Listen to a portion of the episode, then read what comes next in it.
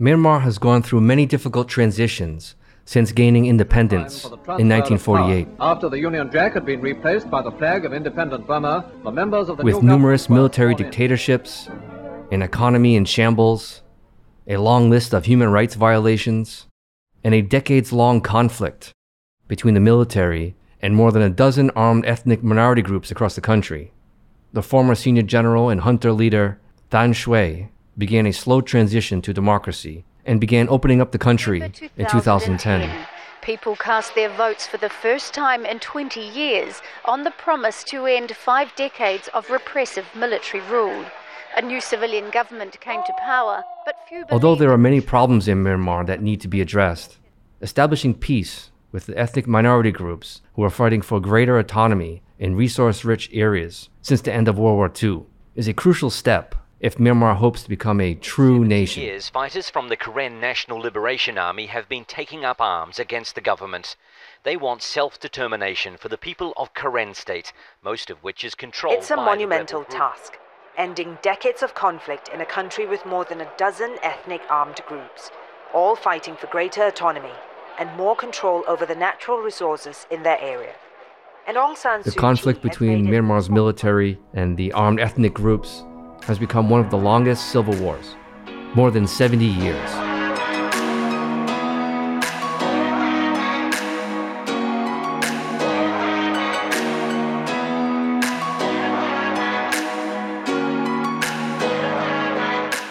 This is a special international edition of Indonesia in Depth. I'm Sean Corrigan.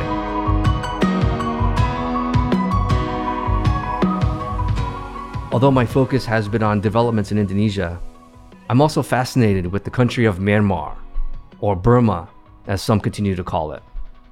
Having visited the country many times since the mid 2000s, I've had an opportunity to meet many people, including government officials and military leaders, among many others. One of these individuals is retired Myanmar Army Colonel Ye Htut. He was involved at the highest levels with the historic transition between the outgoing Thein Sein administration and the incoming government in 2016, led by the National League for Democracy, NLD. Ye Htut, thank you for joining today, sir. My pleasure. Ye Htut served as Deputy Minister of Information from 2014 to 2016, and later also served as spokesperson for President Thein Sein around that period. As minister, he encouraged feedback and responded to criticism on his Facebook page, a first for a government official in Myanmar. There are 135 recognized ethnic minority groups in Myanmar. But the Bamar ethnic people, what some people would call Burmese, makes up around two thirds of the population, and as a result, control the military and the government. Myanmar's government has signed a nationwide ceasefire agreement with eight armed ethnic groups. Officials say the deal was reached after two years of negotiations. However, seven other rebel groups involved in the negotiations stayed out of the agreement. Myanmar's President Thein Sein and representatives of the There have been numerous efforts to negotiate peace over the years, but progress has been painfully slow. Under the President Thein Sein administration, 2011 to 2016, the government had made some progress establishing ceasefire agreements as part of a National Ceasefire Agreement or NCA, but actual peace agreements have been difficult to achieve. Participants in these negotiations say that progress is now frozen. Ye Htut spoke to me about the peace process and provided some insights into the different approaches between the former President Thein Sein and Aung San Suu Kyi. So the the main difference between the President Thein Sein and State Councilor Aung San Suu Kyi is their leadership style. Uh, Thein Sein is a very good listener and he is a consensus builder. He has a lot of experience from his uh, from his time as a lieutenant to his time becoming the general of the regional command in the Thai border. He mostly worked in the ethnic minority area, so he understands their feeling.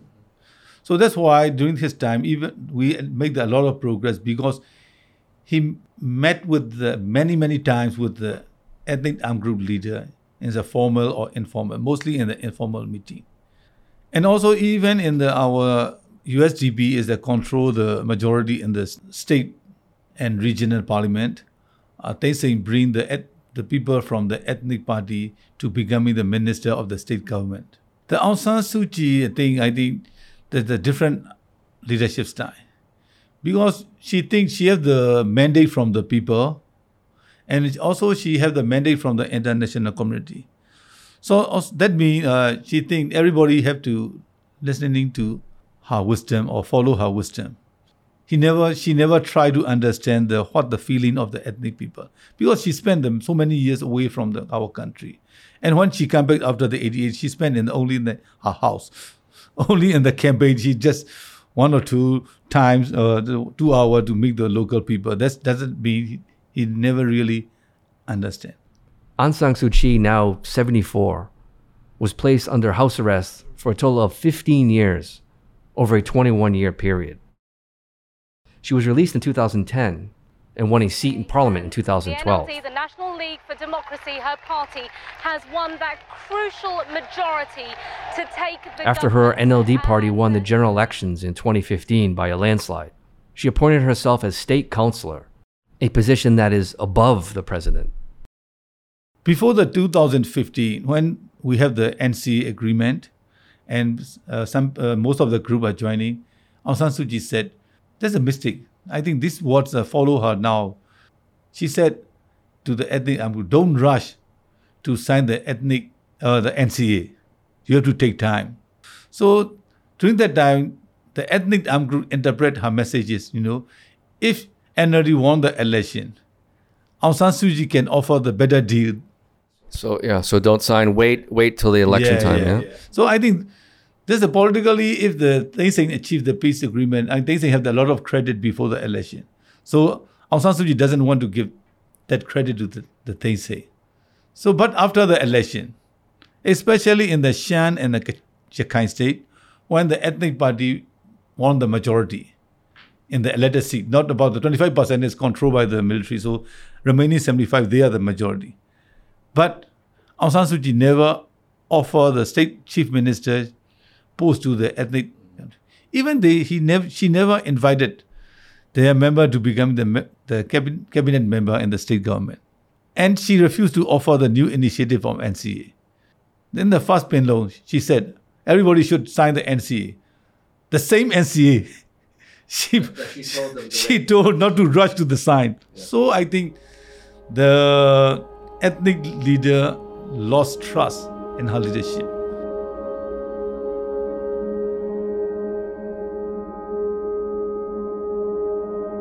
A stalled peace process creates only more uncertainty and the need to prepare for a worsening situation. For the armed rebels, this can mean an increase of production of illegal narcotics.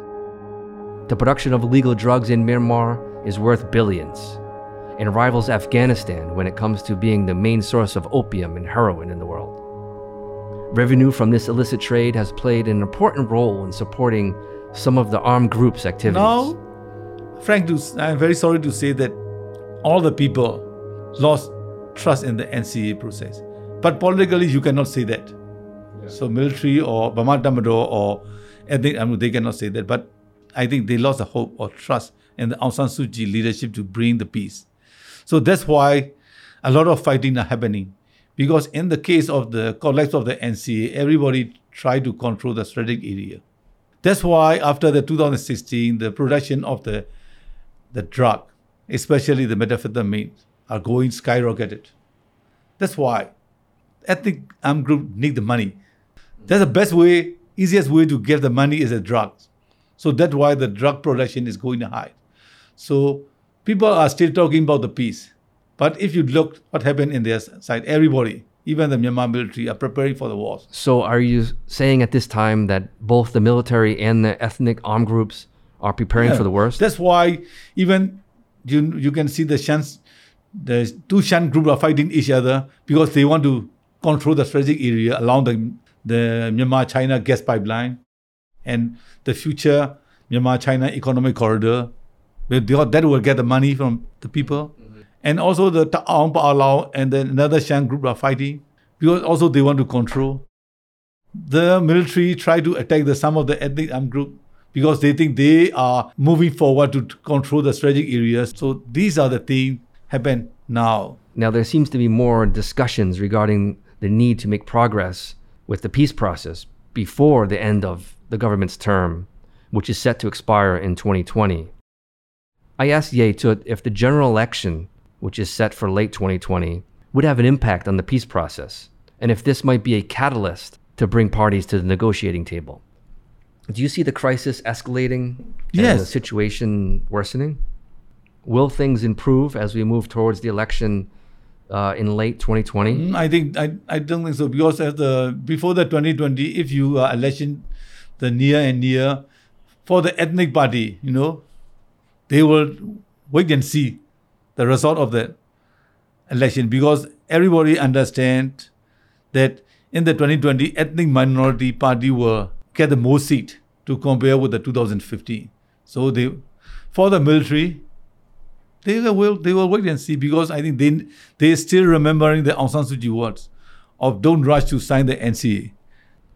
Is there any interest from within the military to try and push negotiations now uh, before the elections? I'm away from the country and I don't know the, how they think about these things. But rationally, if you think if I'm in their their position, why should I take the credit to the Aung San Suu Kyi? But I don't know the the thinking of the uh, the current military leadership. But I'm in their position. I I will not give the credit to the Aung San Suu Kyi now. So the ethnic armed groups are looking to see how well they will do in the elections next year and if their influence will increase in a similar manner as some of these groups did in 2015. if we want to achieve the good result, first Aung San Suu Kyi should establish the trust with the military. You have to see them as a coalition partner. But Aung San Suu Kyi and the NLD seeing the military as an obstacle to their power, especially on the obstacle to the Aung San Suu Kyi presidency. So that is a problem. U.S. Secretary of State Hillary Clinton says the United States will suspend sanctions barring American investment in Myanmar in response to political reforms, but will retain the laws as insurance against backsliding. We say to American business invest in Burma. Invest in Burma. Be an agent of positive change. Change. Burma, Burma. Myanmar's ruling military junta opened up to the international community. Western countries soon removed economic sanctions, and there seemed to be a push for engagement with the international business community.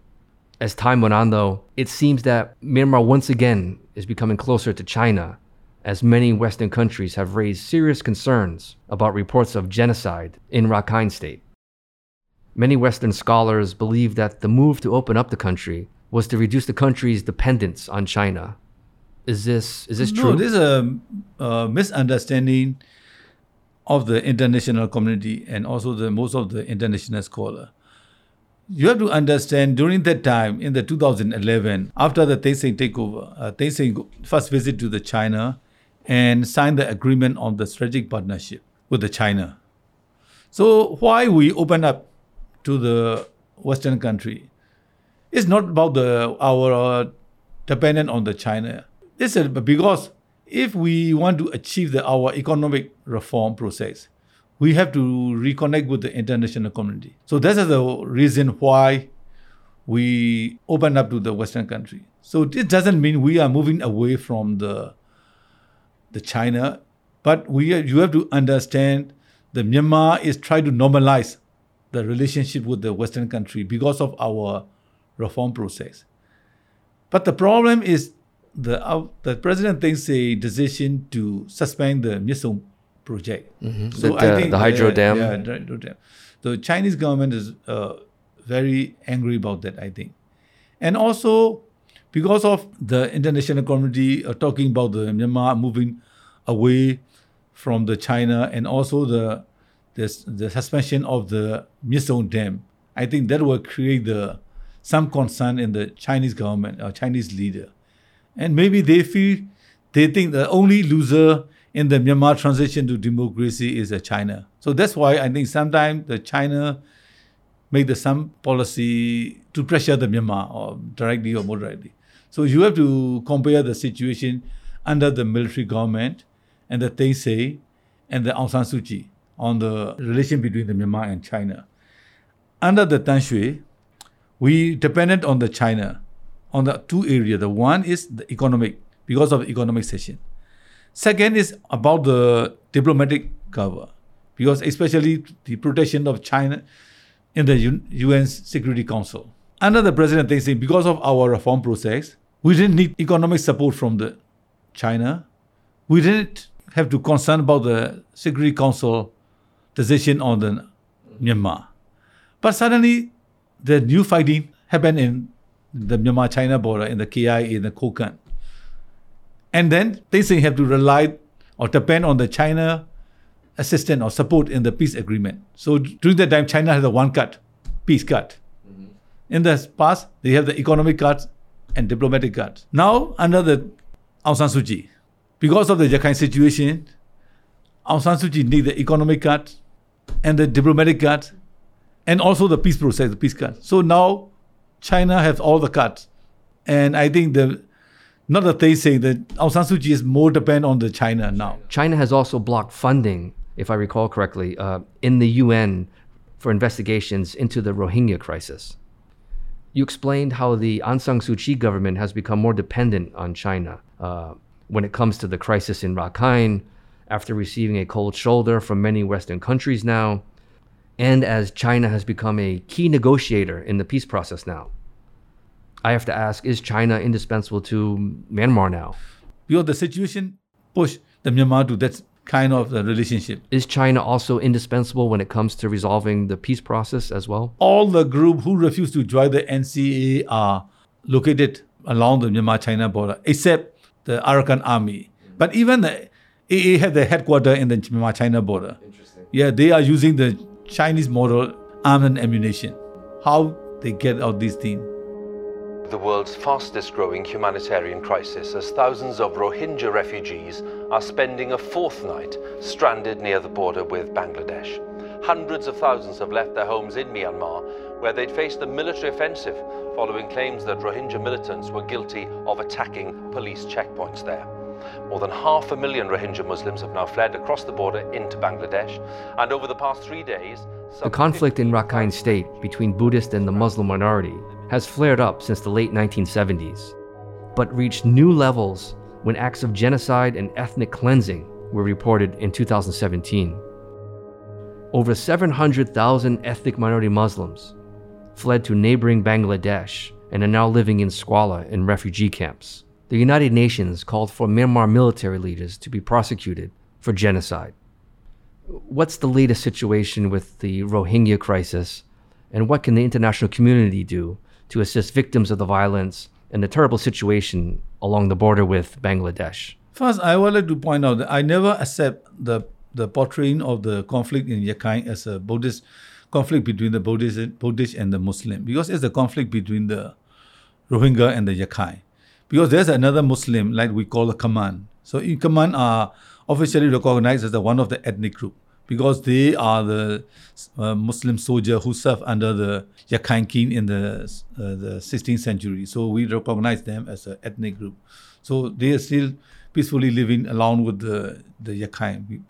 So that does you should not say that is a conflict between the Muslim and the Buddhist. That started the misunderstanding of the situation. There's a conflict between the the Rakhine and the the Rohingya issue. So now I'm using the the words Rohingya issue.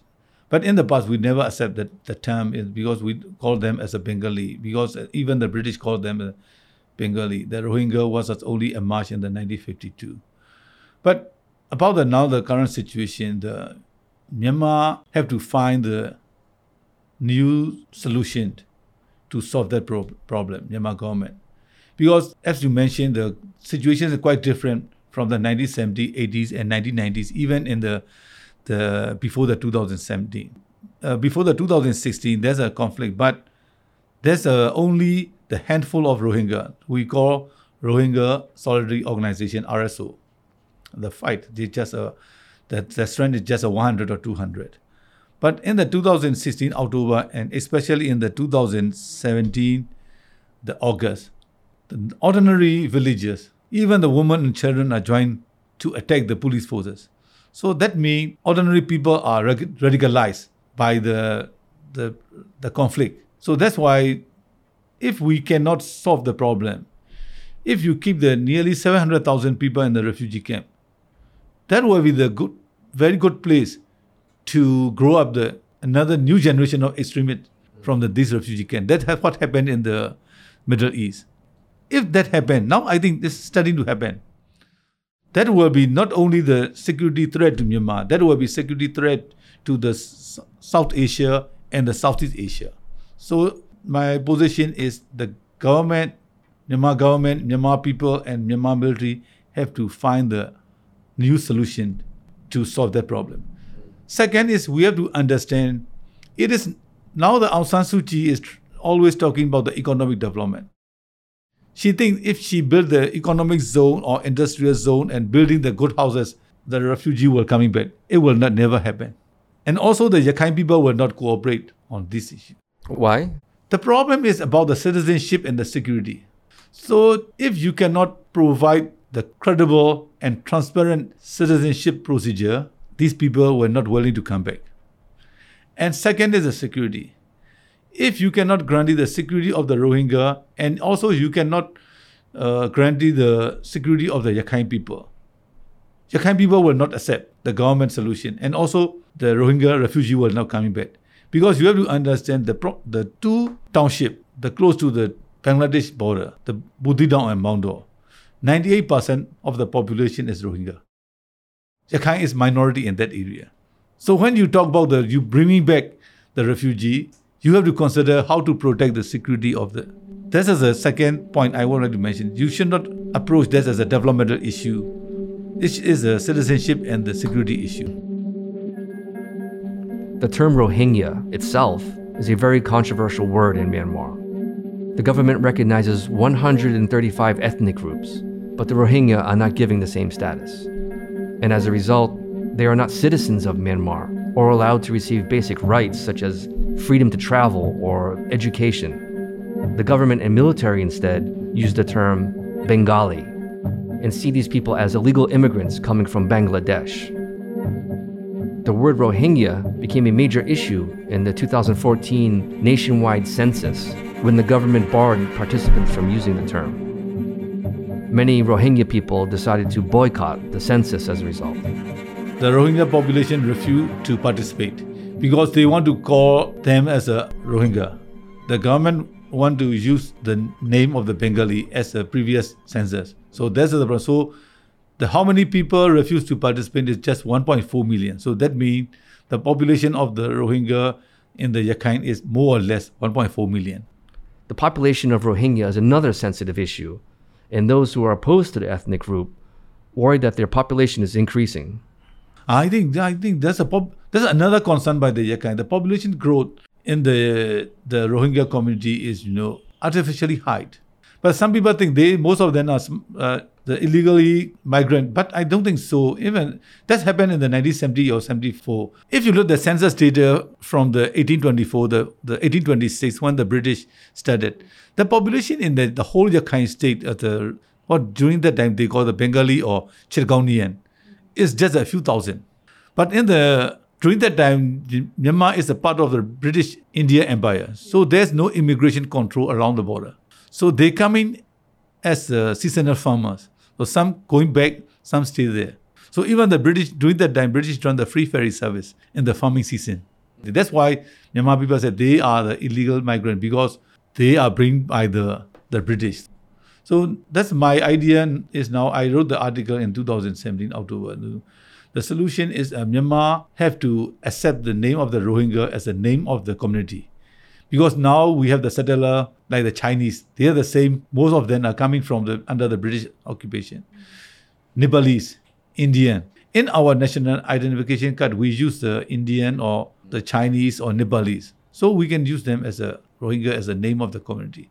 But from the Rohingya side, they have to give up give up the demand for the ethnic status like Burma or Kachin or Kayin.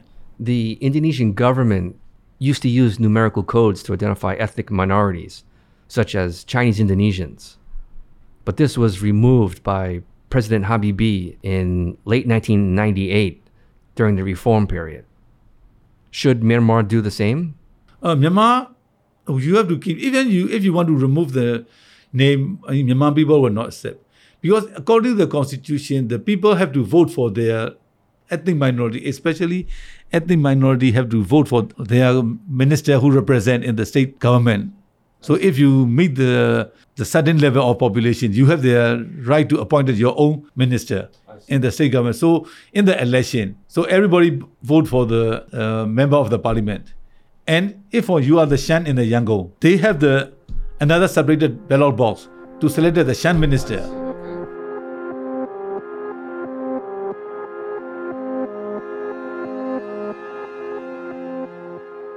So I'm thinking what I'm doing for the death sentence.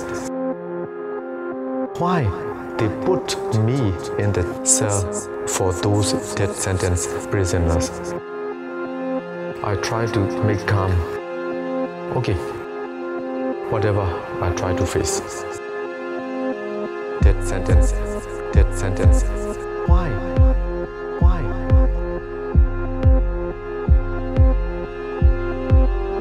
Voice of Ko Ko Gyi 2015. As Myanmar is scheduled to hold general elections in late 2020, some political maneuvering has already begun. Veteran activist, former political prisoner, and former NLD member Ko Ko Gyi captured local news headlines when he announced the establishment of the People's Party. Some observers believe that this new party could split the vote among pro democracy voters and divide seats in parliament, making it even more difficult to implement reforms in the next government. I think the People Party, uh, led by the G, 88, I think they didn't have uh, enough support among the people because now I think you have to divide the Myanmar into two areas. The one is a region. There's a Burma majority area, the, what we call the region, like Yangon, Mandalay, Ayeyarwady, Another we call state. State is a, mostly the ethnic minority area, Kachin, Kayin, Yakai. In the 2015, uh, the NLD had a very strong showing in both region and the state because the ethnic people think Aung San Suu Kyi will provide the better solution to the federalism. But in the 2020, uh, 2020, the situation will be changed. So ethnic people will be the strong in the ethnic minority area state. So Gyi party, they, they also said they were not contacts in the ethnic minority area. They only contacts in the, the region area. But in the region, still NLD is very strong. And another problem is even in the 88 generation, not all the leaders are joining the People Party. The some people are still as a social activist like the Min Ko Naing. Some people are like the Pyone Cho are working with the NLD. So I think the Ko Ko Gyi party is very difficult to win the uh, sizable seat in the region. They, they have to work very hard. Yeah. Uh. ရောက်ပါရောက်ပါမင်းဘာလို့မှလဲပြောငါတို့တွေကတော့ NLD ကမင်းညမလေးရောအတွေ့အကြုံဟောင်းတွေကိုလည်းခုချိန်မှာစေကြောရောက်ကတိရောက်ခမအားလုံး NLD ပဲပေါ့ငါရဲ့မဲတပြပြောင်းလဲမဲ့တိုင်းပြည်တွေပညာရေးကြမှာရေးပေါ်ဆောင်မဲ့ကောင်းဆောင်တွေငါတို့တူတဲ့ချိန်လူလူကောင်းဆောင်ဝင့်ရခဲ့ The NLD party won a landslide victory in the 2015 general elections after nearly 50 years of military rule.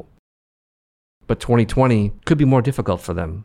They will be strong, the regent, but even they cannot have the, the support they enjoy in the 2015. But they will have the majority in the parliament, but they cannot have the landslide. You have to understand the because of the, our constitution, we have the two houses, the, the lower house and upper house. But they are also the legislative body. Also, they are acting as an electoral college. So they, they vote for the president since the 2011, 2015, the same.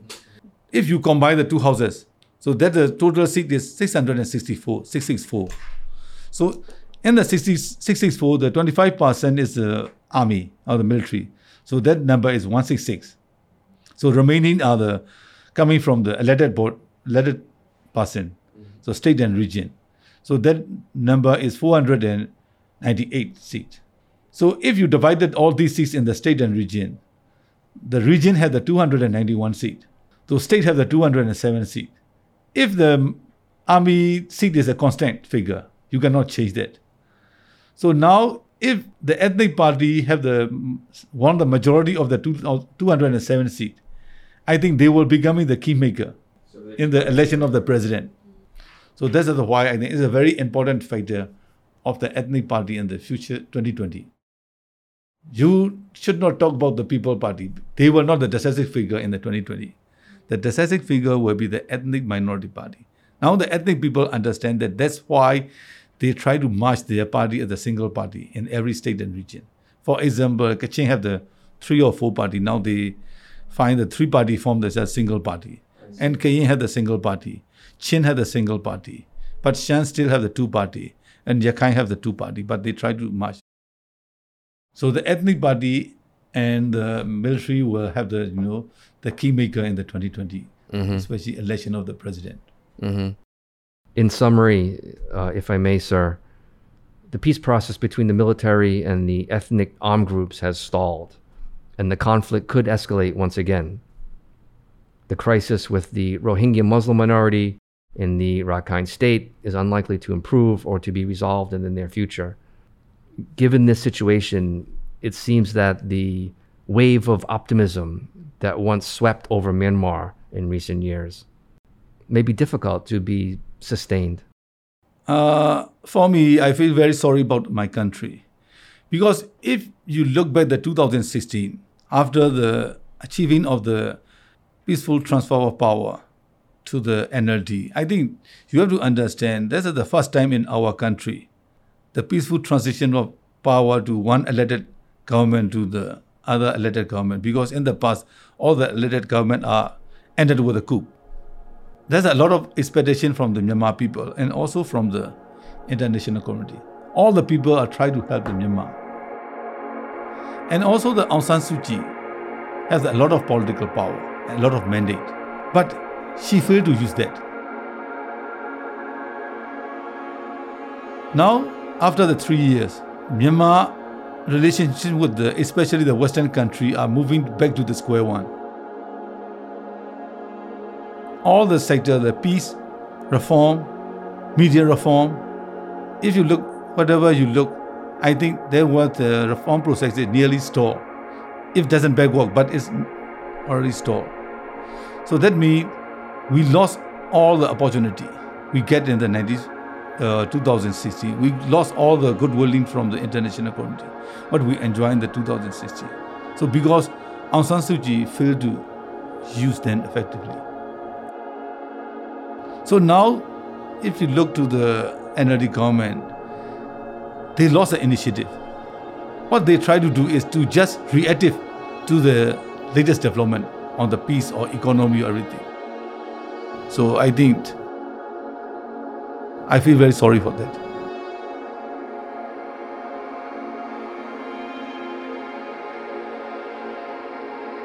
Would like to say thank you to U Ye Htut a senior visiting fellow at the Institute of Southeast Asian Studies in Singapore, for joining us in an interview for a special international edition of this podcast. You can follow him on Facebook and LinkedIn with the name Ye Htut, that's Y E space H T U T, to learn more about his thoughts and insights. And thanks to you guys as well for listening. You can drop us an email to info at indonesiaindepth.com for comments, feedbacks, or even story pitches for the next episode. And stay updated with us by following our Twitter at IndoInDepth. And you can follow me on LinkedIn. The link is in our show description. On LinkedIn, I post articles of the episodes and other information, so stay updated there as well. Mm-hmm. Make sure to check all of them. This episode was produced by Sean Corrigan, edited by Sean and myself, Tanita, and researcher is by Veronica. Thanks for listening.